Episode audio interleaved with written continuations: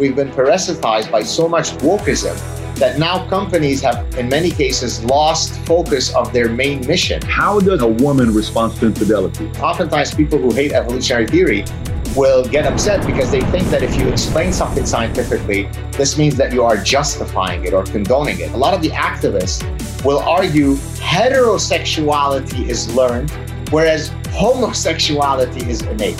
Now that is insane. What infectious ideas today do you feel have are creating a lot of momentum? Most people are cognitive misers, meaning that they are intellectually lazy. If I want to truly find out whether the Democrats were the racist ones or not, well, that's going to have to force me to actually do some work. Why don't I just believe Uncle Biden, who tells me that no, it's the Republicans that are the KKK white supremacists, and that's good enough for me? Oftentimes, what people say in their imbecilic, myopic way, they think that the attack on freedom only comes from the government. The greatest danger comes from creating a society where we will self censor. So, gang, I want to I want to prepare you for this because get ready to have a mental workout in the next sixty to ninety minutes with my guest today, Gad Saad, uh, who is uh, uh, written many books. You know, let me just kind of give you a background. Professor evolutionary behavioral scientist, author, wrote a book, which I love, The Consuming Instinct What Juicy Burgers, Ferraris, Pornography, and Gift Giving Reveals About Human Nature, which we'll get into, as well as his recent book that just came out uh, uh October 6th of 2020.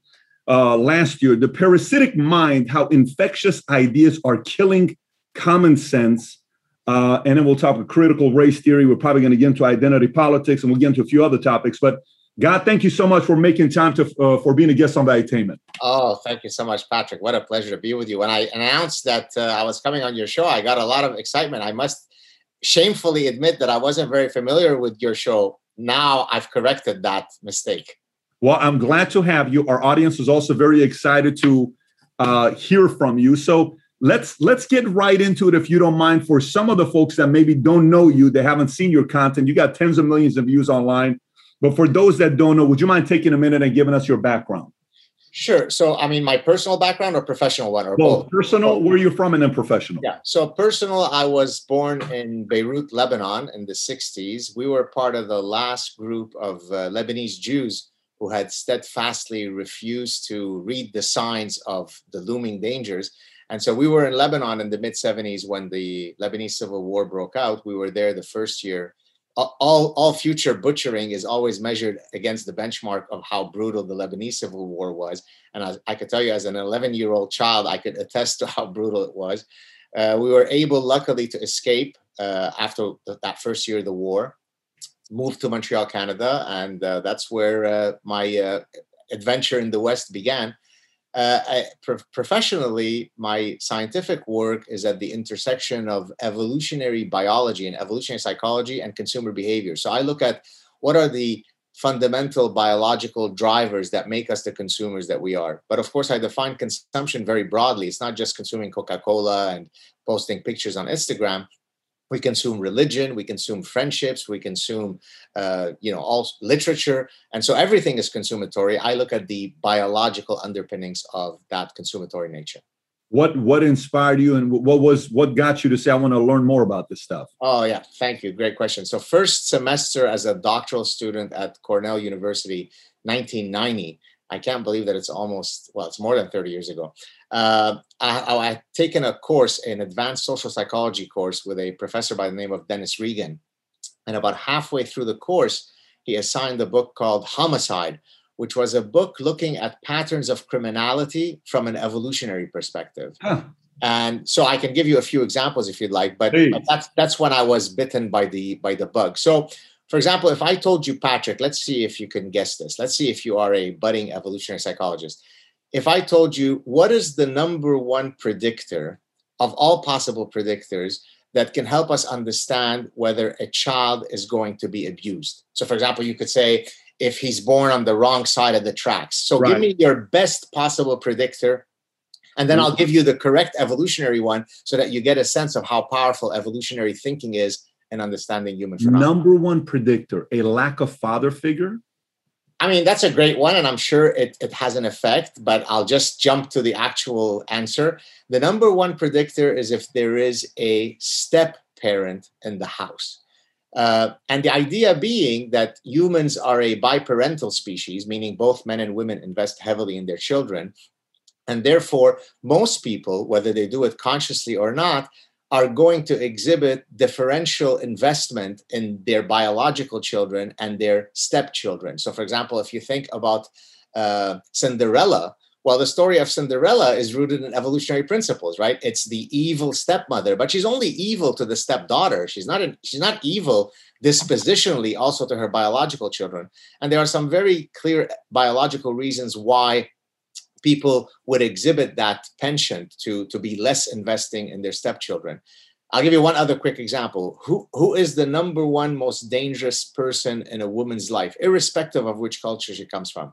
Well, it turns out, not surprisingly, it's not the guy who's hiding in the tree, you know, a serial killer. It's usually her long-term partner, her male partner, who right. typically, when he when he is triggered into a homicidal rage, is because of either realized or suspected infidelity. Now, why would men be so triggered by that possibility? Because since we are a biparental species, I don't want to spend 18, 20, 25 years raising the kid of the sexy gardener who used to come and you know trim our bushes.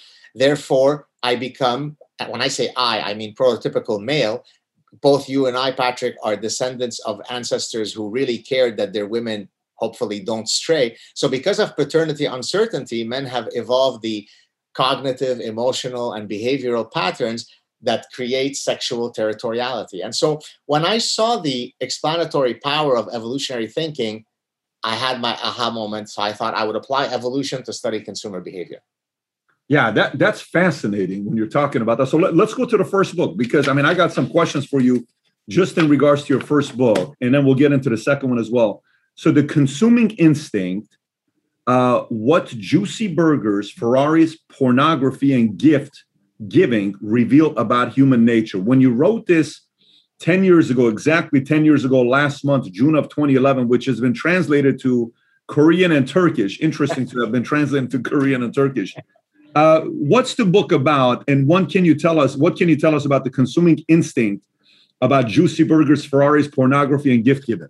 Right. So the, the reason why I chose those four examples, there's a backstory to it. So I'll, I'll explain in a second. Please. But generally speaking, the book is basically arguing, contrary to all of the social sciences, which presume that what makes us different from other animals is that we transcend our biology, right? So typically, social scientists think, well, sure, evolution explains the behavior of the mosquito and your dog and the giraffe, but don't you dare, Dr. Saad, apply the same principles to explain human behavior, let alone consumer behavior. Well, that's completely silly. I mean, when I put on my hat as a consumer, my hormones don't cease to matter. My biology doesn't cease to matter. So, in a very general way, what the consuming instinct is about is how to apply biological thinking to understand why we do the things that we do when we put on our hats as consumers. Now, why did I pick juicy burgers, pornography, gift giving, and so on? Well, because I argue that there are four fundamental Darwinian modules that drive our behavior. There is the survival module, right? So everything that's related to our survival instinct. So the juicy burger example speaks to that because we've evolved the gustatory preferences to prefer some juicy manifestation rather than raw celery, right? Patrick and I might disagree about the type of fatty foods we prefer. I might prefer a juicy steak. You may prefer a you know fatty uh, chocolate mousse. But we both probably prefer some fatty food over you know raw carrots, precisely because your ancestors and mine evolved in an environment of caloric scarcity, caloric uncertainty. Therefore, our taste buds have evolved to deal with that evolutionary problem. So that's juicy burgers. Pornography refers to the second module, which is reproduction. So many of the things that you and I do, and everyone else does, is precisely linked to the fact that we are a sexually reproducing species. So, in the same way that the peacock's tail evolved so that he can impress the peahens into saying, Look, despite the fact that I've got this very burdensome tail, I'm still alive. You should pick me. I'm the right mate for you. Well, in the human context, my Maserati becomes my peacock's tail. So, that explains uh, a, lot, a lot of the you know and the reason why we're attracted to pornography is because it titillates our computational systems in our brain for sexual variety. You mean i can get on the internet now and there are 10,000 beautiful nubile women that are ready to quote mate with me virtually? Well it's very easy for then the brain to be hijacked by this alluring visual stimulus. Then the other two basically refer to two other modules kin selection. Explain why would i ever jump into the river to save three brothers? Well, the, the, reason would be because my three brothers, on average, share half their genes with me. So if I jump into the river and save them, and even if I die, it makes perfect evolutionary sense to do so. So a lot of gift giving rituals that you and I engage in with one another, if let's say you're my brother, speak to that uh, kin based altruism. And then finally, reciprocal altruism refers to, well, okay, I would jump into the river to save my three brothers but why would I jump into the river to save Patrick? He's not my brother. I mean, my literal genetic brother. But in this case, maybe Patrick is a very good friend and he will reciprocate. Today, I'm, he's drowning in the river, but tomorrow he might reciprocate and protect me if, if you know, if I come under under harm. So what I basically argue is that much of what we do as consumers can be traced back to one of those four key Darwinian modules, and hence that subtitle. I hope it wasn't too long-winded. No, I love that. I love that. So you, you know the I don't know if you've heard probably you've heard this question. You're on a boat. You got three people on. You can only save one. It's your mom, your child, or your wife. Who do you save? Have you looked this one up or no? Have you? Okay, so well, it's, it's funny that you say this because actually there is an exact same story to the guy the evolutionary scientist who was developing that framework, it was based on, you know, I would jump into the river to save four brothers. So, so who would I save? I guess I'd have to do the evolutionary calculus. Well, it would depend on whether you ask me this when I got married, if I'm 22 years old, or if my wife is postmenopausal, right? Because the reproductive sorry I'm, it's going to sound callous that's right. Calculating the, the, reproductive benefits of saving her depends on where she is in her wow. reproductive window. So it's a complicated story but the fact that you ask this exactly speaks to the type of evolutionary yeah. calculus calculations that we go through. So so it depends on what phase of your life you're in. So earlier on it would be your wife later on it may be your kid. Exactly and by the way your kid carries more weight for you or less depending on how old they are. So, for example, in societies where they have practiced infanticide, infanticide is the yep. recurring killing of children, they usually will kill the last born because the last born. So, if I've already invested 17 years in raising a child, right? And they are about to enter enter the reproductive window of their life trajectory then i don't want to kill them right? Because i mean don't, don't forget that i also extend my genes through my children having children right? Because when my children have children i am linked to them one quarter of their genes right? So this is called inclusive fitness. So i can i could propagate my genes either directly i have children or by investing in my kin. And therefore in cultures where you have infanticide you and typically the reason why you have infanticide is because you realize that you don't have the necessary resources to see them through to maturation. And so you make the very cold calculation of ending if you want their life. Well you do so if they're two months old. You don't do it to a 17 year old who's about to be reproductively viable themselves. Yeah so when i asked this question of other people they but by the way this was an interview question so and, and it was a you know, trying to figure out where a person stood. And it would many times give a cultural answer because, you know, Latinos, maybe they would choose their mom because the connection with mom. You know, Americans would choose their, you know, wife. And you have, you know, different uh, Asian that would choose their child because it's future. You know, it's very interesting, but it's definitely always starts a uh, conversation about what direction to go with this. So let's let's go back to what you were. Go ahead. So forgive me for interrupting you, Patrick, because what, what you just said has such a uh, an implication for a segue. Uh, yes, you're right that there are cultural differences, but underneath these cultural differences, there are some consistent human universals. So, speaking about children, so when a child is born, irrespective of which culture you come from, typically people will say, Oh my God, the child looks exactly like the father. And you're much more likely to say so if you are from the mother's family because you're trying to convince the mother's family that she didn't stray from the relationship. Oh my! So since you went over there, okay, infidelity men, infidelity women. You know, uh, uh, how does man respond to it differently than a woman responds to infidelity? Great question. So there's some fantastic research that was done uh, back in the early 1990s where they asked men and women to imagine their partner either engaging in sexual infidelity or romantic infidelity. Romantic infidelity, your husband always has lunch with this uh, wonderful colleague of his. They share their dreams. She understands his humor. So there's no sex, it's all platonic, but there's an emotional bond that is forming. Well, guess what happens? men respond much more harshly to sexual infidelity. Women respond a lot more harshly to emotional infidelity. Why? Because again, men are responding to the threat of paternity uncertainty. Women are responding to the threat of you removing your investment from the relationship. And it turns out that it's a much bigger predictor of me packing my bags and leaving you if I develop an emotional bond with another woman rather than just a sexual dalliance. This is why men, oftentimes, in a very uh, clumsy way, when they are caught cheating one time at a conference at a, somewhere, they'll say, She meant nothing to me. It was a one time thing.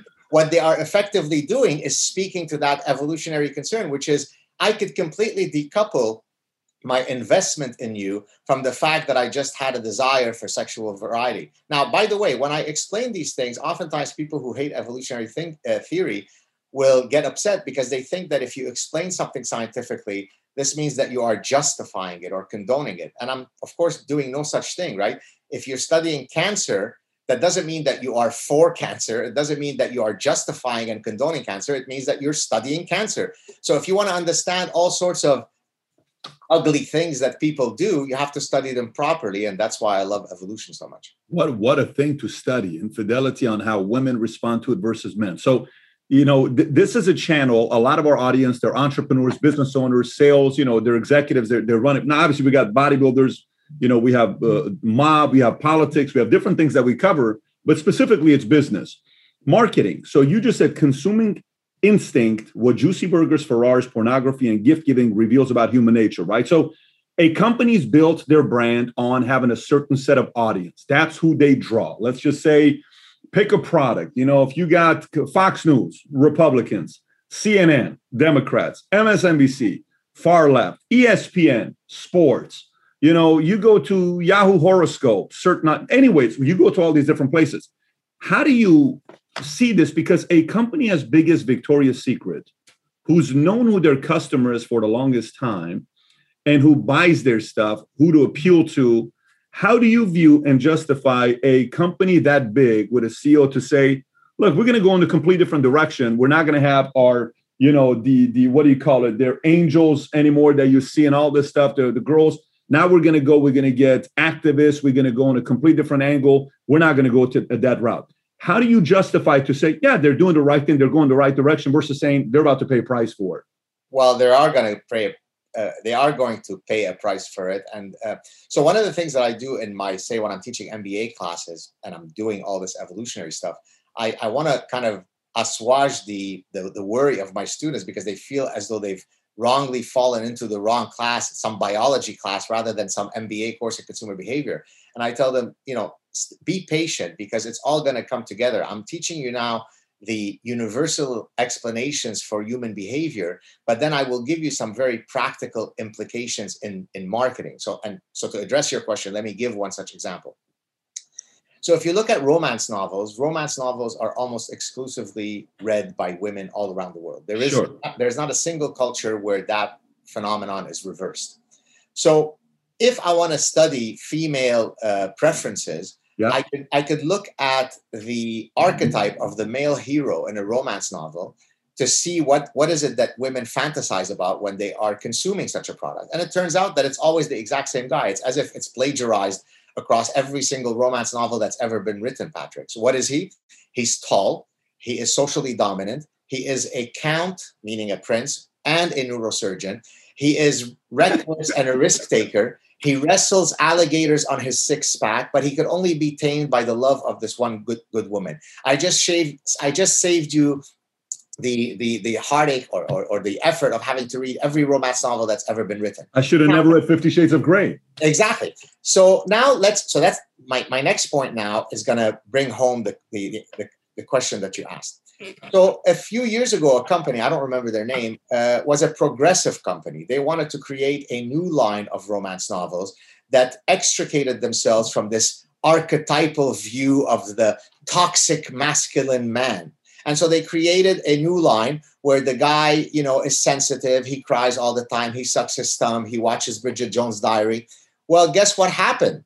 The consumers, in this case called women, said, Sorry, not interested. That's not what I fantasize about when I'm trying to escape in a romance novel. So, if you do things as a company that violate fundamental tenets of human nature, the market has a very clever way of correcting your mis- misconceptions. So, I always tell my students uh, ultimately, a good marketer is one who understands human nature, whether they've taken my courses or not. So, that's the bottom line it's interesting you say that. So I it took me five I took five years to write a fiction book. Okay. It's a young adults fiction book. And it's, you know, we brought a lot of the consultants in. We went through a lot of different revisions back and forth. And once we got to sitting down with the publisher, and the publisher said, Your book has to be appealing to women, young adults. The audience who reads young adults, 70% are going to be this age to this age. If you can appeal to them, you're going to be able to get a book that's going to sell. If you don't, it's not going to work out. So even the the marketers, the sellers, the publishers sit there and say, "Yeah, we're not interested in that. It's not a business model that's going to work." So to you, based on what you're saying right now, because here's how I process it.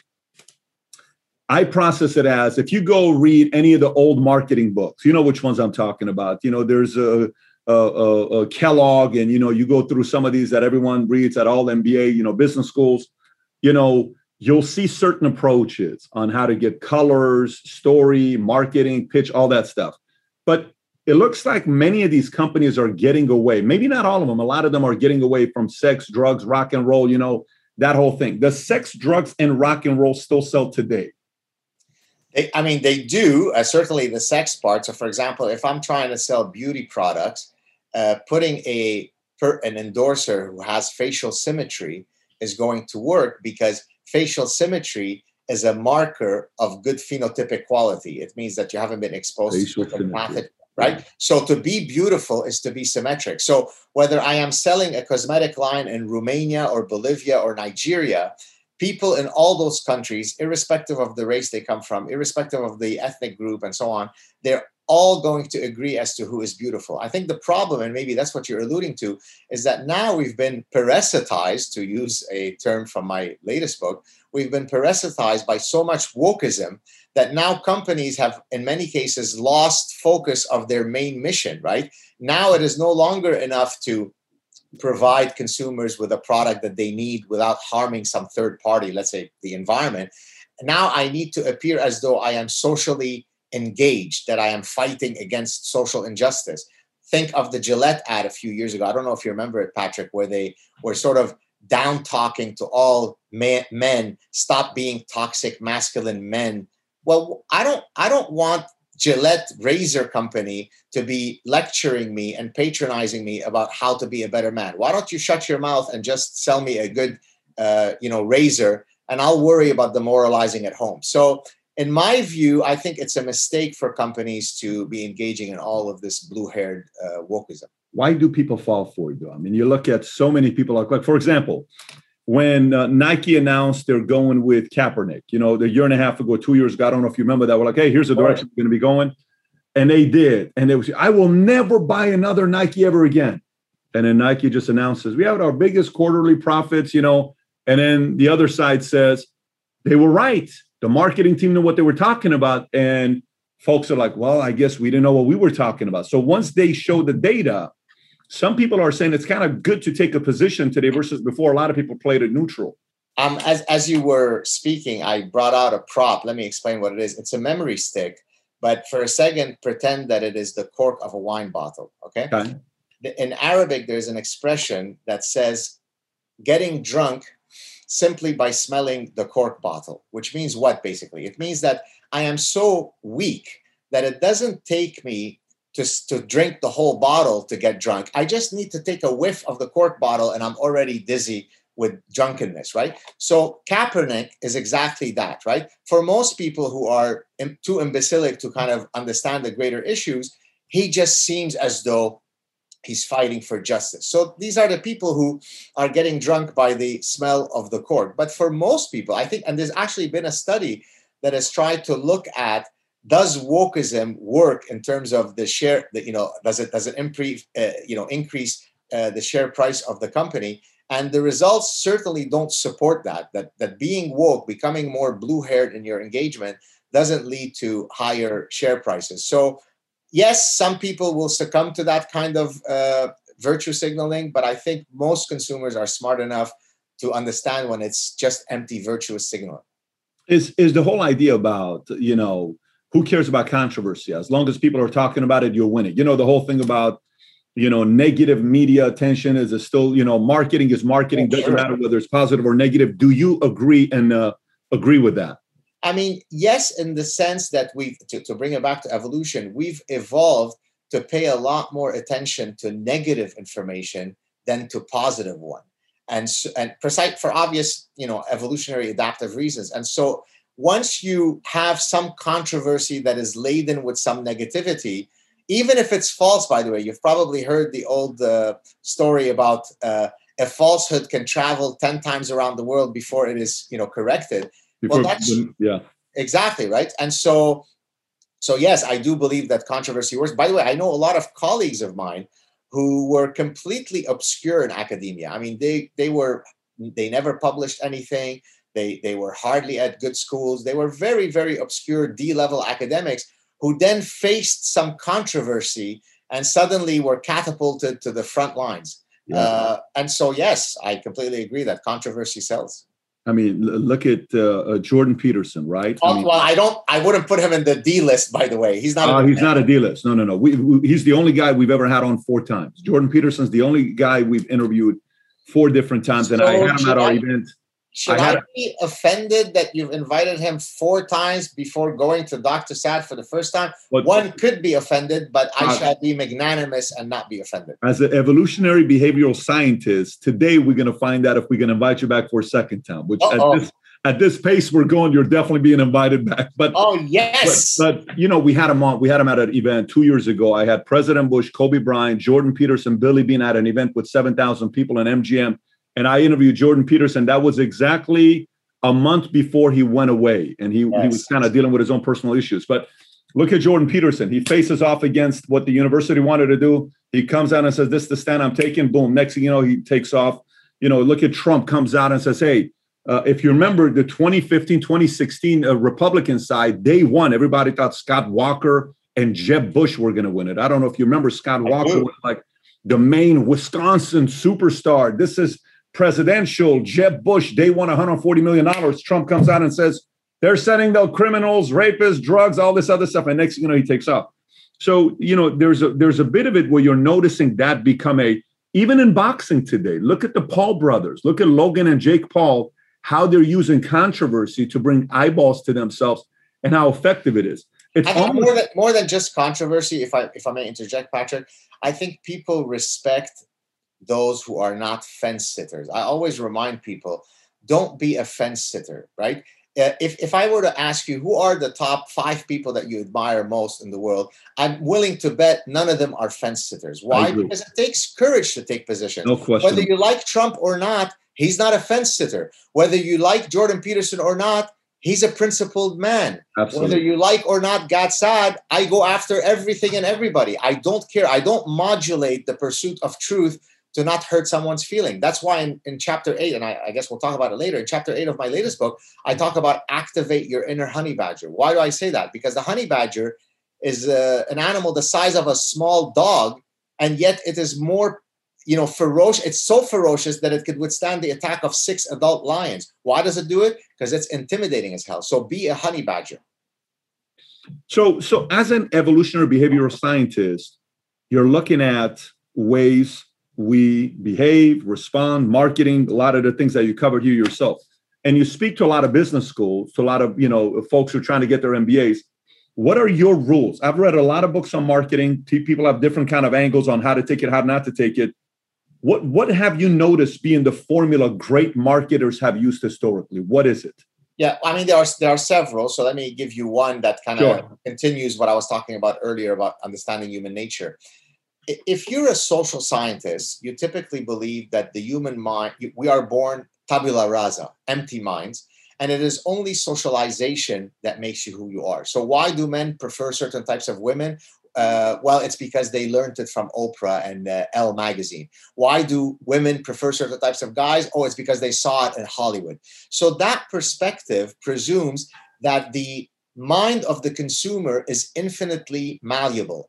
I, as the smart company, can get the consumer to want and like anything that I teach them to want and like. And I think that is a grossly incorrect position because the genes, as E.O. Wilson, the Harvard uh, biologist, said, the genes always hold culture on a leash. So, in other words, culture can, can cause you and I to have slightly different food preferences, but across all cultures, people prefer more rich food than raw, cal- uh, you know, raw celery. So you, if you are a marketer, you always have to recognize the interplay between culture and genes. And if you create products that are antithetical to human nature, the market will quickly let you know that you are an idiot. So let me give you another example. Uh, McDonald's and all of the other companies, fast food companies that have done well around the world, they've done well not because they have Justin Timberlake singing a jingle, although that certainly helps because it creates top of mind awareness. But they've done very well because they offer something to my gustatory preferences that I don't need to be taught to prefer. I don't need to teach my young child that fatty, juicy French fries is something that they should respond positively to. Here's a here's a thought experiment. I could give you $10 billion advertising budget to sell you grass juice at McDonald's and all of the celebrity endorsers to promote it, and it's never going to take off because my gustatory preferences and yours don't like raw grass juice. So, the main lesson from anything that I teach in my MBA courses is there is no way to understand the consumer without an understanding of the fundamental drivers that drive consumer behavior. And that's rooted in our biology. It's not rooted in culture. It's not rooted in religion. It's not rooted in Oprah. Okay, so so fantastic. So let's go a little bit deeper with that.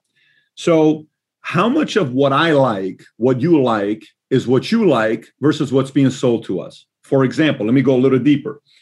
No matter how many skinny models I saw in Calvin Klein, I was never turned on by them. You know what I'm saying? So I saw this is what you're supposed to look like, like a Zoolander looking. You're, you know, looking like it did, never did nothing to me. I was almost like, can I get you a double whopper right now? Go eat a Big Mac. Please eat some pizza and put some weight on. You're 95 pounds. You look like you're about to break if I even touch you, like I'm worried about touching you right? So, how much of it is uh, uh, us believing in the dream that's being sold from media, from politicians, from our clergy, from our parents, where, you know, kids, parents tell them, you know, a good man is somebody who believes in God and lives a godly life. A good man is somebody that that takes care of themselves. Honey, you have to look sexy, put, put on the right makeup, or you know, you got to go serve the military because it's this. You got to have, you got to work hard. You know, you, you got to really work hard. All these things that we go through, organized, clean, athlete, my dad loves football. I'm going to go be a football player to make him proud. How much of it is the marketing being done around us by media, TV, parents, military, all that stuff? And how much of it is actually us? Yeah, I mean, great. So if I were to rephrase your your question, I would say you're in a, in a sense, if I distill it, it's you're asking about the nature versus nurture issue, right? How much of who we are is due to nature, genes? How much of it is due to nurture? You know, all the things that you mentioned. Well, and the best way for me to answer that, I'm not, I'm not trying to do a cop out answer. It's, it's really the true scientific answer. So I'm going to use a, a metaphor here. So if you take all of the ingredients of a cake, you take the butter, you take the eggs, you take the flour, you take the baking soda, each of those ingredients are separate, right? Before I bake the cake. Once I bake the cake and now I show you the final cake, if I were to tell you Patrick, please point to the eggs. You couldn't. It's an inextricable mix. Patrick, please point to the sugar. So we are that cake. We are an inextricable melange, mix of our genes and our environments. Now, depending on the phenomenon you ask me about, it might tilt more towards nature or nurture. My height is driven a lot more by my nature than my nurture. No amount of hugging and coddling by my parents would have turned me into a six foot six basketball player. So it depends. So so the best answer I can give you is it depends. Some things are almost exclusively nature. Some are largely due to nurture, but most are somewhere in the middle. I, I hope that I've given you a satisfactory answer. Yeah, l- l- maybe let me go a little bit deeper with that. And and I know I know that answer, and I've kind of a, a you know a, a, word the nature and we'll debate that all the time. Are entrepreneurs born or are they made? And we'll kind of go i'm going a little bit deeper than that. So for example um, you know i sit there and i market the idea of being gay and lesbian to you. On tv it was getting i don't know 0.2% of tv or media was showing what a gay character is, or commercials having gay, lesbian, all that stuff, right? And today it's it's widely accepted left and right. It's no longer like a thing where of you know Trump was asked on his campaign, hey, so what do you think about the LGBT? He says it's a law. What do you want me to do? That's what let's go next topic. And it's just kind of moved on. No one's debating it anymore, except from the far extreme conservatives, you know, more clergy based, you know, faith based Republicans. But if I if I increase that from 0.1% to 1% to 2% to 5% of coverage on TV to 10%, and it's now my face, does it influence me as a kid thinking, you know, maybe I am gay, maybe I am lesbian, maybe I no. does it influence that at all? No. So I think what it would do if we if we take that specific example yeah. you're giving, what the changes in culture will do is that it might normalize the existence of homosexuality such that we no longer consider it a taboo, right? So through those interventions, we change the cultural norms that allow us to now view same-sex couple as you know just who, who cares? I can just you know ba- without batting an eye. But it's not going to affect my underlying sexual preferences which are innate right? But interestingly by the way a lot of the activists now look look how silly this can get. A lot of the activists will argue that heterosexuality is learned, whereas homosexuality is innate. Now, that is insane. We are a sexually reproducing species. So you would think that for a sexually reproducing species, the default value would be heterosexuality. But apparently, I'm just a dumb evolutionary behavioral scientist. Well, I want to show you this. I this literally just came up while I'm talking to you. I just searched it on Google. So let me try to share screen and just kind of show this to you. I want to hear your thoughts on this. So this is from Gallup.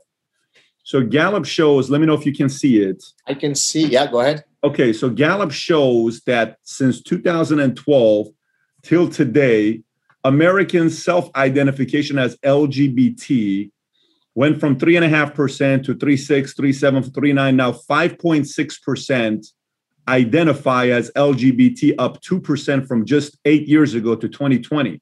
So, and Gallup is pretty center, you know, it's not left or it's right. Uh, where, you know, like for example, maybe I'll take a different angle with this. I don't have to go necessarily to this. Let's take another one. I'm speaking at a conference. They invite me to speak, um, group of pastors. Hey, marketing. They wanted me to talk specifically on the marketing side. Hey, why is you know money being given to churches down? Christian, non-denomination, not necessarily on the denomination, specifically non-denomination. Why is it down? You know, these young people just don't get it anymore. And I said, you know what? Go to Mormon's YouTube channel. So if you go to Mormon's YouTube channel, Mormonism is up. Okay. You go to a bunch of churches, they're up. Non-denomination is low. Okay. Why is that? What are you guys doing that you weren't doing before? Right. Okay. Here's another one for you. The argument of atheists. That argument wasn't that high 50 years ago. Okay. We had it. Don't get me wrong. Of course, we've we've had it for a long time. This isn't a new thing. Thomas Jefferson had an element of debating the existence of God. So it's not a new thing. I'm not sitting here telling you everybody always believed in God, but you'll hear a lot of people say things like this. You know, I used to be a Jew. I used to believe in all this other stuff. And I used to be Catholic. I used to be Christian. Well, listen, we're, we're much smarter today. You know, we know, let's face it, there is no God. What are you talking about? It's been proven all this other stuff. Is that because we're smarter or is that because the people on TV and social talking about that God doesn't exist has increased the percentage of that message being given where people are starting to say, you know what, maybe you're right. God doesn't exist. I'm trying to see how yeah, much yeah. of that's being influenced from media. I think it's uh, it's several factors, whether it be the LGBTQ data that you shared from Gallup or whether it be the atheism example that you gave. So one possibility is by creating a quote safer environment for someone to truly identify as an atheist when in the past it was difficult for me to do so or to truly identify as a member of the lgbtq community whereas earlier i would have been ostracized by my family and kicked out of my small town in the southern usa then those those patterns go up not so much because there are now more lgbtq people but because people are more comfortable admitting to who they are. So that's one possibility but there's a slightly more uh, i mean not sinister but uh, you know less uh, clear example. And actually i had a guest on my show. It, it hasn't aired the, the, the, conversation hasn't aired. Her name is abigail shrier she wrote a book where she basically argued that the increase in transgender young women so biological women who now self-identify as male is akin to a social contagion right? In other words, in the same way that a contagion can spread, ideas also spread. And so, for whatever reason, it becomes intoxicating to be a member of that identifiable group. So, the next question you can ask me well, why would every, anybody ever want to self identify as a member of a marginalized group like the LGBTQ folks people? And here, actually, I'm going ahead to uh, my latest book, I actually explain this using, using something called a psychiatric disorder called Munchausen syndrome. Can I take a minute or two to explain? Go for it, please. So in 2010, I had written a scientific paper in a medical journal, journal on Munchausen syndrome, which is the mechanism whereby someone feigns a illness so that they can garner the empathy and sympathy that comes with having that illness. Munchausen syndrome by proxy is even more diabolical because this is when you have someone under your care, your elderly parent, your pet, or typically your biological child, you harm them, you physically harm them, so that you can then garner the empathy and sympathy by proxy. Oh, poor you, you're a parent of an ailing child. So I was trying to understand the evolutionary reason why biological mothers would harm their children to get that ego stroke. So now I'm going to tie it in with that social contagion that I just talked about.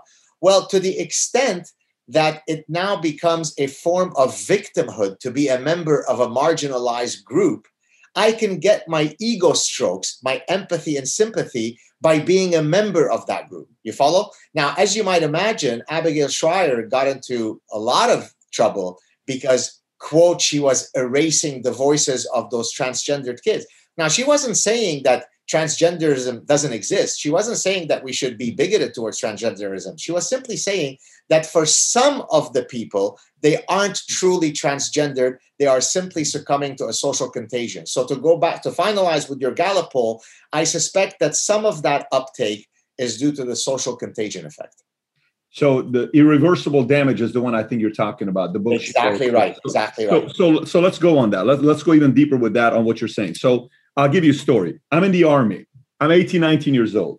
I love women like I can't have enough of them. Like I was like, you know, I I'm, I was greedy, extremely greedy, right? And I was a capitalist. I I wanted to experience everything and anything I could. One day, one of the guys at our unit says, I found the sickest club, but I can't tell everybody about it because we could all be kicked out of the army if they find out what club this is. I said, What club is it? It's a gay club. So it's a gay club. Yeah, but it, I'm telling you, it's the best club in America. I'm like, it's the best club in America. Where is it at? It's in Nashville, Tennessee. Get out of here. No one's going to put the best club in Nashville, Tennessee. I'm telling you, it's the best club in Nashville, Tennessee. What's the name? I can't tell you. I just have to take you there first. All right. So at this point of the game, thank God I trust this guy because he was my workout partner. So I asked him, I said, listen, I mean, I partied with you. I've never seen you like men. He says, no, no, you don't understand. I don't like men, but you got to go here with me. You'll see why it's unfair. I said, okay, let's go. So we go to the club. So we take one of our friends. It's four of us now. Two of our friends. By the way, all of them till today uh, were in contact. So we go to the club. First of all, women are there with the intention of they don't want to be flirted, they want to be left alone, right? So they're kind of going there saying, "Oh, the gay men, I love gay men because they're this, they're that." So there's only a few straight men there. we're we're four of them. Okay, so so the market's on our side. We're winning here, right? Well, we go in, and obviously it was exactly what he said. It was unfair. It's like the movie Wedding Crasher, where the scene where Owen Wilson goes to meet uh, uh, Will Ferrell, and Will Ferrell's like, "Ma, meatloaf." He says, "Man, I'm not going to weddings anymore. I'm crashing funerals. You gotta see. It's like it's not even fair because you know all this stuff." Anyways, now obviously there's a part of it that's not funny, but that's humor movie. You know, we all watch Wedding Crash. It's funny. But one of my friends a guy comes and flirts with them. Now, for me, it's like, listen, it's cool. I get along with everybody. I'm very comfortable, but I have no interest. But one of the guys comes and tells one of our friends, and he says, So you like men? No, I like women. He asks a simple question afterwards How do you know? And I got to tell you, this question of how do you know confused the living crap out of this guy.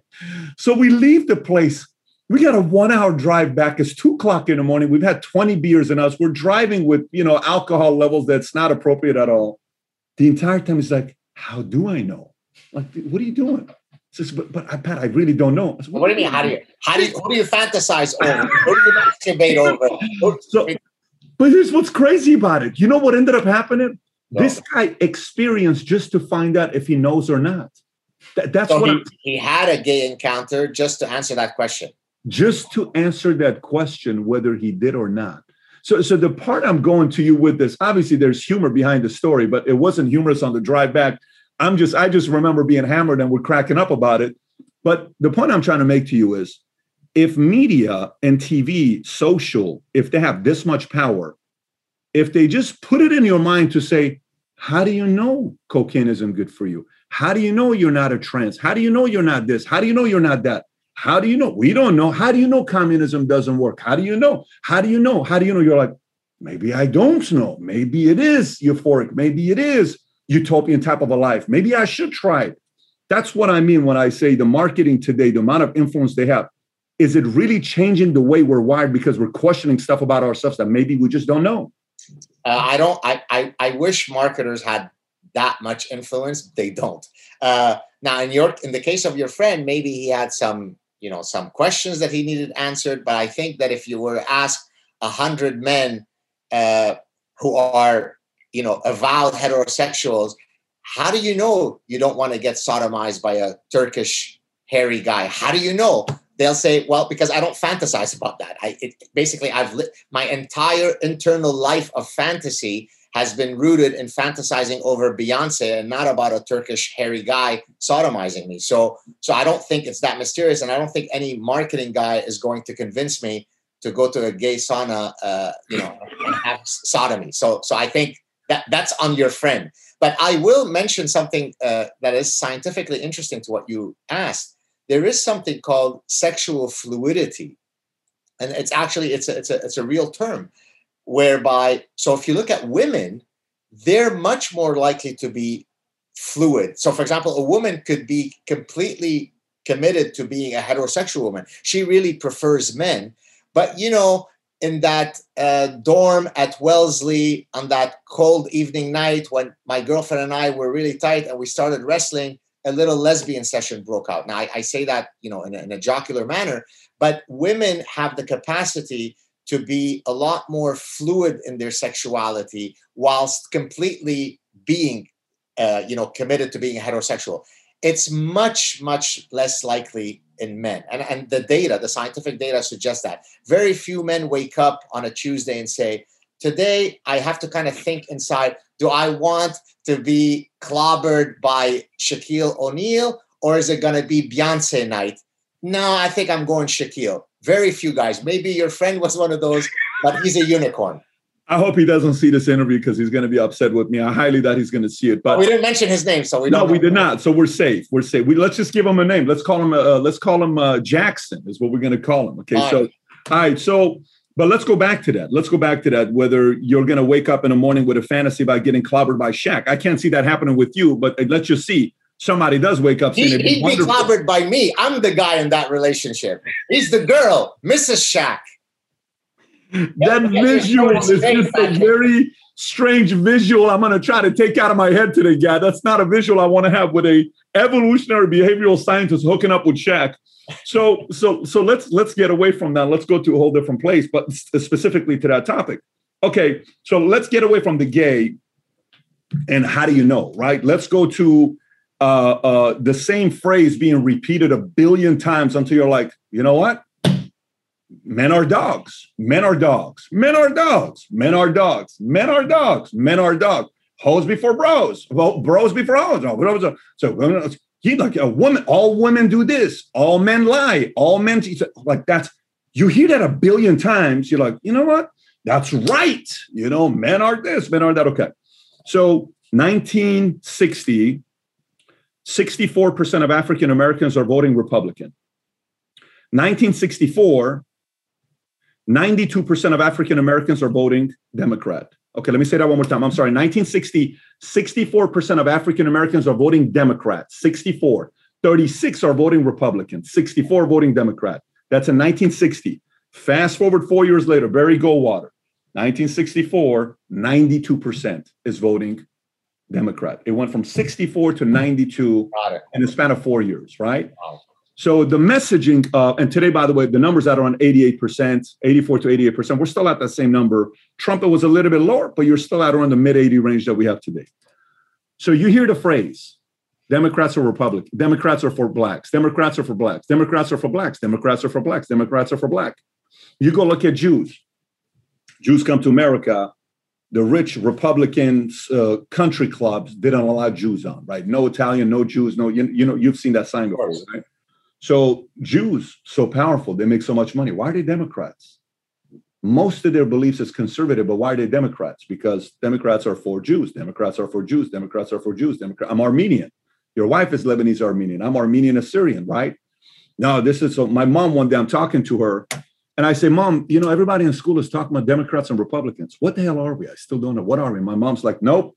You know, one day you're going to read the book Karl Marx. We're Democrats, is what we are, because Democrats are for the poor, Republicans are for the rich. You know what I said? I said, I want to be a Republican one day, Mom, because I want to be rich. I don't want to be Republican. I just want to be rich. And she says, No, we're for Democrats. How hmm. much does messaging, repeating it over and over and over and over and over again, get me to flip to a different side, whether I look at somebody in a good way, a bad way, an ugly way. Yeah, that, that well, repetition. As, as a matter of fact, I've done research on what's called advertising repetition effects, right? So, how many times should I repeat a message? But by the way, even for repetition effects, there's an inflection point. In other words, repeating a message many times is great up to a point, but then you repeat it beyond that point, it could backfire against you, right? So it's an inverted U. Got but, it. But, but yes, absolutely, you're right that repetition is one of the central tools in the arsenal of weaponry that marketers will use. Now, let me give you a a somewhat fancier, you know, cognitive psychology explanation for why people succumb to this. So there is a, a German psychologist by the name of Gerd Gigerenzer who developed a research stream called fast and frugal heuristics heuristics are me- are mental shortcuts, right? It's it's a decision rule that you could deploy rapidly. So what's a fast and frugal heuristic? A fast heuristic is one that you could deploy very very quickly and it's frugal in that it is not cognitively costly to deploy. So and let me give an example of a fast and frugal heuristic in your wheelhouse of investment and so on. So there is something called the recognition heuristic, which basically goes as follows choose that which you recognize. So if I give you two investment portfolios or, an investment portfolio made up of a bunch of companies, some of the companies I recognize. I recognize Coca Cola, I recognize Ford, but I don't recognize Genentech. So, one group of people are going to implement the following investment strategy a fast and frugal strategy. Simply choose to invest in stocks of companies that you recognize. So that's one strategy, right? It's a very naive one, right? The other one is use all sorts of mathematical modeling from PhDs in mathematics from Princeton to come up with the optimal investment diversified strategy. Guess what? The simple, fast, and frugal heuristic performs just as well as the fancy one. In other words, there are evolutionary reasons when simply deploying a fast and frugal heuristic works just as well. So now let's link it back to the repetition stuff. Most people are cognitive misers, meaning that they are intellectually lazy. I don't want to spend all my time knowing whether Islam is peaceful or not. If Barack Obama tells me enough times that Islam is peaceful, then I will simply use that as a shortcut and then it will make my world much simpler. You follow what I mean? Mhm, so, yeah. there, so there is a cognitive enti- enticement for me to simply be swayed by a repetitive message because if if I, if I don't do that, I'm going to have to do the heavy lifting of actually going out to find out for myself. So, for example, if I want to truly find out find out whether historically the Democrats were the racist ones or not, well, that's going to have to force me to actually do some work, whether it be on Google or in the library. Yep. Screw that. Why don't I just believe Uncle Joe Biden, who tells me that no, it's the Republicans that are the KKK white supremacists, and that's good enough for me. So I think that instinct of succumbing to repetition stems from the fact that most people are cognitively lazy. By the way, the answer that I just gave not only guaranteed that I will be invited again on your show, it has guaranteed that I will be the number one most invited guest on your show. Why don't you smoke that? Listen, I got to tell you, your level of humility is on a whole different level. I mean, it's just, it's like a I am the number level. one most humble guy of all time. I, I don't think so, and I, I wouldn't. I, I I don't think that necessarily helps at the highest level when you want to get your message across. But go back on that. You know, we were having a debate, friends, family. We're sitting there, and this is the question I'm asking. You know, the question is, uh, you know, oh, things are changing dramatically. Things are really changing. You know, it's just, oh my gosh, we've never had a like this before. Okay, have quiet rich people who make their money create jobs and take care of people have they been around? Yes. Have con artists rich people who abuse people take advantage of people have they always been around? Yes. Have lazy people who want to be entitled to your wealth and tell you how unfair it is on why you're making money have they been around? Yes have people who always you know look at themselves as the you know, oh, you don't even understand what kind of, and they use guilt. or you don't, if you only knew how hard my life was, you would know why I'm not winning. They're always looking for a reason why they're not. Have they always been around? Yes. Have people who sit in the middle and I say, I don't know, I kind of agree with both sides. I don't know if I fully agree there. I don't know, if, but you know what? You kind of make sense. Have the people in the middle always always been around? Yes. Have dictators always been around? Yes. Have arrogance always been around? What's really changed? I mean, what has really changed today? Are we really behaviorally changing that dramatically today versus 100 years ago 200 years ago 500 and if yes how So, well, it depends on which phenomenon you're speaking of. I mean, in, on some things, of course, there is a social evolution that happens where, uh, you know, I used to, I mean, I, I'm speaking generically, I've never smoked, but, you know, I used to think that uh, smoking was okay because the pharmaceutical companies told me that it's healthy to be a smoker. But then I learned through epidemiology that it's actually not true. And so I altered my behavior. So, so it's so there are some things that are impervious to change the fact that you and I and probably every other man who's ever lived prefers a woman who has an hourglass figure to a woman who is like the one you mentioned, the heroin chic, the, the 90 pound woman, or you know, or there is no culture where men uh, repeatedly prefer women that look like male Olympic swimmers with broad shoulders and narrow uh, waists.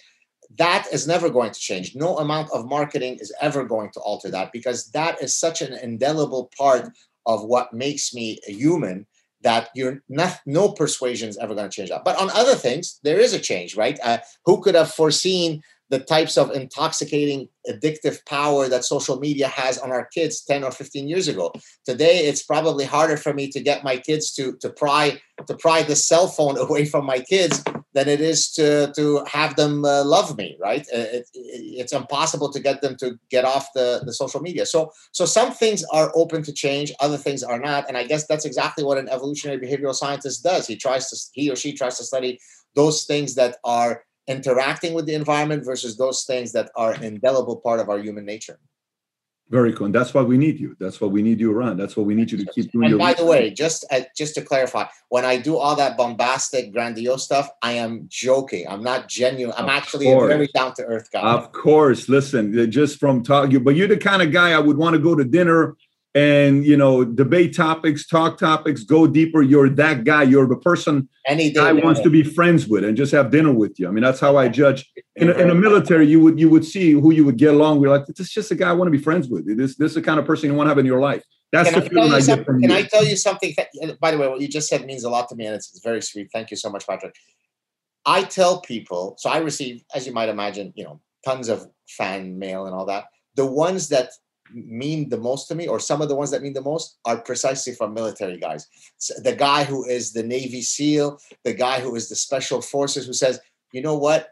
We wa- we would have wanted you to be with us. And I don't know, maybe it's the machismo part, but I'm like, I want to hear from that guy, not from the Stanford professor smoking the pipe. And so I, I really understand what you mean. It's about being in the trenches with guys that are cool, that have your back.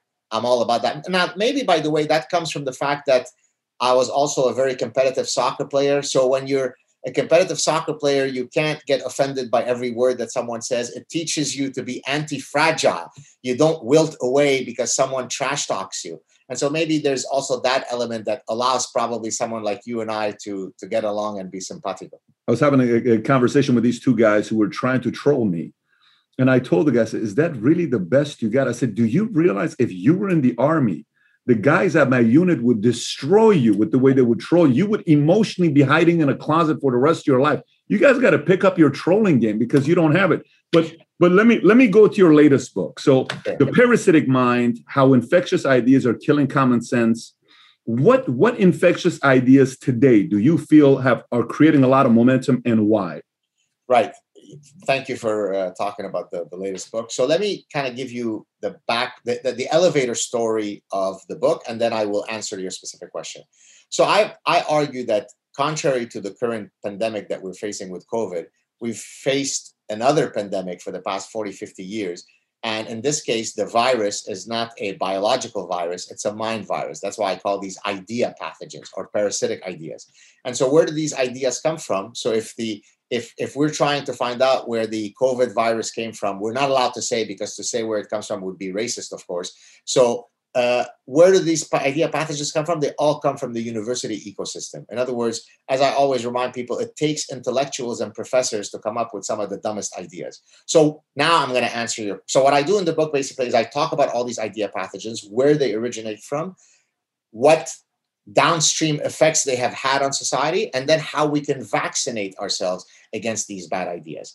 So now I answer the question of what are some examples of these idea pathogens. So probably the granddaddy of all idea pathogens, Patrick, is what's called postmodernism. So postmodernism is a framework that developed in the university environment, which basically purports the following: there are no universal truths. There are no objective truths. We are completely shackled by personal biases, by our uh, subjectivity, uh, by relativism. So to speak of a universal truth is silly because there are no such truths. Now you could imagine how that's a complete form of intellectual terrorism because scientists do wake up every day thinking that there is a truth to be discovered out there, right? Now, the truth in science might change, right? What was true 300 years ago may no longer be true today. We update what we consider to be true, but we do operate every day under the premise that there is something to be discoverable in the world. There are natural phenomenon that are universally true. If I throw you from a building 50 times, gravity is going to have the exact same effect 50 times out of 50. So postmodernism is a deeply flawed and nihilistic framework because it actually takes you down a, a dead end, right? What can you build? You can't build bridges using postmodernism. You can't understand consumer choice using postmodernism. And so it creates a form of uh, chaos when students are taught all of this nonsense. Here, I'll give you one or two other idea pathogens, and then if you want to hear more, I'll, I'll tell you more. Social constructivism is another idea pathogen. It purports that we are all born with empty minds with equal potentiality, and it's only socialization that made us who we are. So Michael Jordan didn't start off his lot in life with a advantage over Patrick. It's only because mama hugged him enough or didn't hug him enough that he became the NBA star that he is. Now it's a very hopeful message, right? Because it basically argues that any of our children could be the next Einstein or the next Oh, yeah. Messi, Yeah. but it is perfectly rooted in bullshit. So Yep.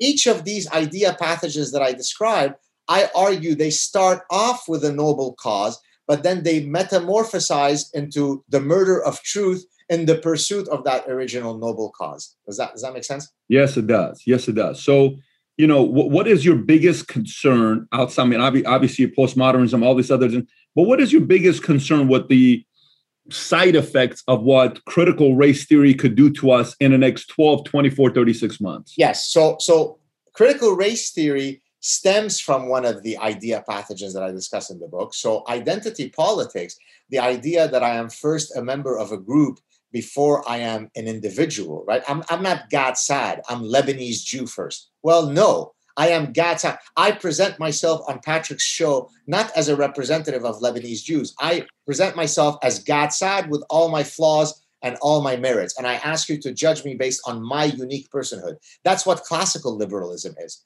Well, identity politics shatters that. It says you are a member of the LGBT community or the Muslim community or the Black community or the indigenous community. That's what defines you. Now, I escaped the society that is a perfect manifestation of how you organize a society along identity political lines, right? Lebanon, everything is viewed through the prism of your religious tribe, right? As a matter of fact, in Lebanon, there's an Arabic word in, in, in well, in Lebanese that says hawiye. Hawiye means your internal passport, your internal ID card, so that if the cop stops you, you show him your internal ID. Well, the, the, the most conspicuous thing that you see on the ID is which religion you belong to, right?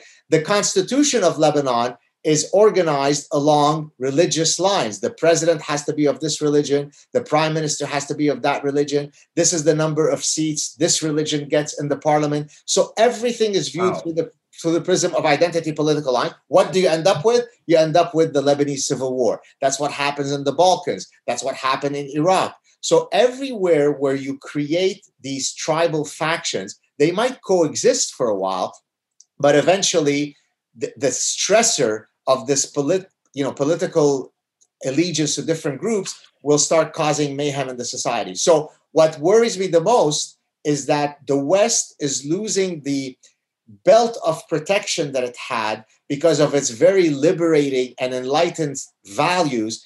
Each of these are now being trashed by all the idea pathogens that I describe in the book. So, in 10, 20, 50 years, if we continue along the same lines, we will have a repeat from the Beirut that I escaped in 1975. So you you you asked a couple questions at the beginning. You said, "What is the number one reason why uh, man becomes a uh, what did you say? The man becomes a uh, abuses children in his abuses home. his children is because he had a stepfather, right? That's the one you're talking about because a stepfather always treats his biological sons, kids different than he does his stepchildren. And he said the second reason why does a women end up becoming it all because a long-term relationship with the man that they had in their lives because men you know the jealousy of women cheating on them infidelity et cetera et cetera. Okay so man you know uh, uh, what is the ultimate thing man is willing to fight for? I have my opinions. I've read a lot of books on the topic where you think about hey uh, uh, uh when you start a new country what do you need to have in the country to attract the best families to come on board okay you have to think about what a mother thinks about every morning she wakes up, which is what? Are my kids going to be safe? So number one is security, right? And then, uh, and then you know the creativity of man. What does creativity man need? What do you think is the number one thing man is willing to put their lives on the line that eventually they're going to be like, listen, man, you've crossed the line. I'm going to have to fight you for this. You're going to have to kill me to take this away from you. What is that one yes. thing for most of us? So I actually discussed this in chapter one of the parasitic mind, where I'm trying to explain what are the two life ideals that shape every trajectory in my life. And I came up with two, which answer your question. It's truth and freedom, right? You can't pursue truth without freedom, and uh, you can't have freedom if you're constantly murdering truth. So they're kind of they they it's a feedback loop between these two. Now, freedom to me means many different things. It's not just you know freedom of speech, which of course is, is, is fundamentally the most important right, but you know, I, I try to look at decisions that I've made in my life that speak to freedom in completely different domains. And so let me give you another example. When I used to be a competitive soccer player, I played what's called the playmaker role. In other words, I would float around the field looking for spaces to try to, you know, be creative. Now, if a coach came along and told me today you're playing more on the left side of midfield. You have to track back and cover. So you are restricting my freedom. I, it's as if you had decapitated my head. I lost all my creative juice. So for me, so to answer your question in a very sort of existential way, the most fundamental thing that people fight for is for freedom, right? I mean, and security is ultimately linked to freedom. If I don't have the freedom to walk outside in New York City without having a stray bullet kill me, that's not very good. So, freedom is everything, the rest is details. Yeah, I'm kind of with you there. So, right now, if, if freedom is everything and you are being pushed today the other day I we make a video on our podcast. We talk about oh, an athlete that gave his opinions on a health matter. And hey, whether I want to do this or not, a decision I don't want to take. We wrote it, we read it, what he said. That video was flagged, it got a strike, channel was shut down for a week, and then channel came back a week later, right? And we haven't had a lot of strikes with our channel. Our channel was clear, monetized the whole nine. We followed the rules that they have. But it makes you kind of sit there and like, uh, I don't know if I want to touch this topic. Just like last week, I was at Rudy Giuliani's place all day. We interviewed him four hours. If the interview goes live, this is going to get millions on top of millions of views because what some of the things he said. My attorneys are saying don't put it up because there's likely of something's going to happen to your channel if you put up that specific topic, what he said about that thing that he revealed to everybody. That's going to be controversial. Is it good idea that is it a good idea that we're going in the direction where we have to wake up every morning saying ah, i don't know because some people are giving the argument from the other side well it's not you know fact checking it's not good if it's not true if it's not this and how do you know this? And it's not it makes people think it gives people ideas. How dangerous is the direction we're going with censorship i think what the example you gave is exactly the right point to make because oftentimes what people say is well, it's not the government that's stopping you. So this has nothing to do with freedom of speech because, in their imbecilic, myopic way, they think that the attack on freedom only comes from the government. Well, you just gave an example that had nothing to do with the government. You have a unbelievably successful YouTube channel. I, I checked it, 3 million. My God, I, I only dream of having such reach. Congratulations. Thank you. Well, you you've worked hard you, have done the right things to, to to be an engaging person to have great guests now you have to think twice do i want to lose all that so what will you do you'll do self censorship right so when the kid in class wants to say something that's positive about trump he has to decide should i say it in which case the professor might grade me down in my grade uh, by the way in in the parasitic mind i i i publish anonymously several bits of letters that I received from people, from students, from professors, from parents of students, one of which was exactly this case, which is a student had worked on a paper, a scientific paper for a while with his supervisor. The supervisor found out that the student had said something, you know, mildly positive about Trump. He takes his name off the paper. So this wasn't the government stopping you from speaking. The greatest danger comes from creating a society where we will do the bidding of our of our you know attack of freedom of speech we self-censor right now i happen to be someone who for better or worse i'm a honey badger so i never modulate my and believe me i've had a i used to get so many death threats that when i would go to campus i had to be accompanied by security the university came with me to the montreal police to file a report because and i had to bring a whole dossier with all the death threats so there are many costs you have to bear irrespective of whether it's the government that's infringing your freedom of speech. So I really get upset when people say, well, so what if YouTube demonetizes you? That's not the government. That's not an infringement of freedom of speech. Well, no, because the next time that I want to put something on COVID, I'm going to think twice as to whether I'm going to say what I feel or not. So I completely agree with you. Uh, what you felt is exactly the type of problem that we need to redress so that we can truly have a free and flourishing society? Here's what I believe in I believe the bully doesn't win long term. I believe the bully creates a bigger bully that whoops his ass in ways that it hurts him for many, many years to come. Right. That's what I believe in because, you know, um, when when I sit with a lot of investment bankers who invest into different companies that I have. Okay, I was with one yesterday in Fort Worth, and they manage around twenty-eight billion dollars, eight billionaires' money, $28 billion. One deal we're doing, they're looking at investing with me. So I sit with them. And 90% of the conversation, I crushed it. 10% of it, I'm like, wow, those questions I didn't have an answer for. I got to work on that, right? Now, 10 years ago, when I sat with guys like this, 10% of it, I crushed it. I, you know, the other 90%, I had no clue what I was talking about. And it didn't lead to a lot of business. So you get better over time. But what happens is when you bully and you only want to impose one way of thinking to an audience who has other ideas, you make their argument stronger because they get to pick apart every single one of your argument. And then when they get the voice back, when they get the mic back, that that's not a pretty sight when they get the mic back. So I don't I believe that the fighters show up. I believe in the sheepdogs. I believe in the guys that eventually wake up and say, Yeah, that's kind of enough of you bullying. Let us kind of really show you who the real bullies are. It's the guys that sit around quietly who bully bullies. And we're very good at it. It's time to give that mic back. And you can still have a mic, but you cannot bully people moving forward. You can give your ideas, but it's no longer being forced down. So I'm optimistic that what happens long term is we're going to be taken care of.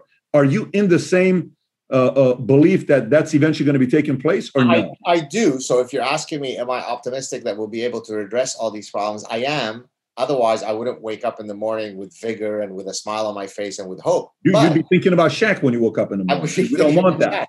By the way, I love that you mentioned sheepdogs because we have uh, we're a family with Belgian shepherds. So I don't know. I mean, you were a military guy. All of the commandos all have Belgian shepherds, but we've had Belgian shepherds before. It was cool to be Belgian shepherds.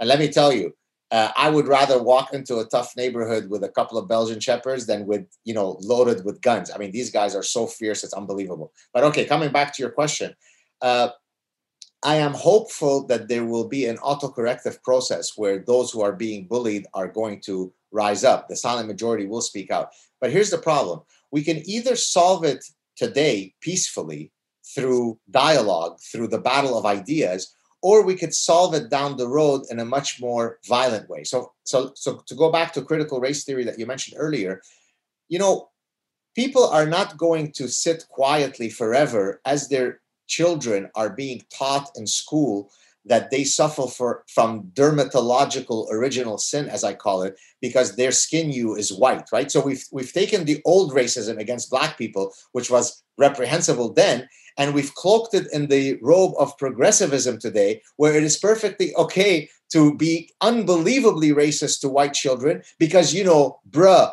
uh, systemic racism. Okay, so good, peaceful white people are one day going to wake up and say, I've had enough. Now, do you want them to wake up peacefully by attending the parent teacher meetings, or do you want them to wake up in 40 years and be a lot more violent? The choice is yours. That's why I constantly get engaged because I don't want to see violence. I want to see us defeating those other idiots in the battle of ideas.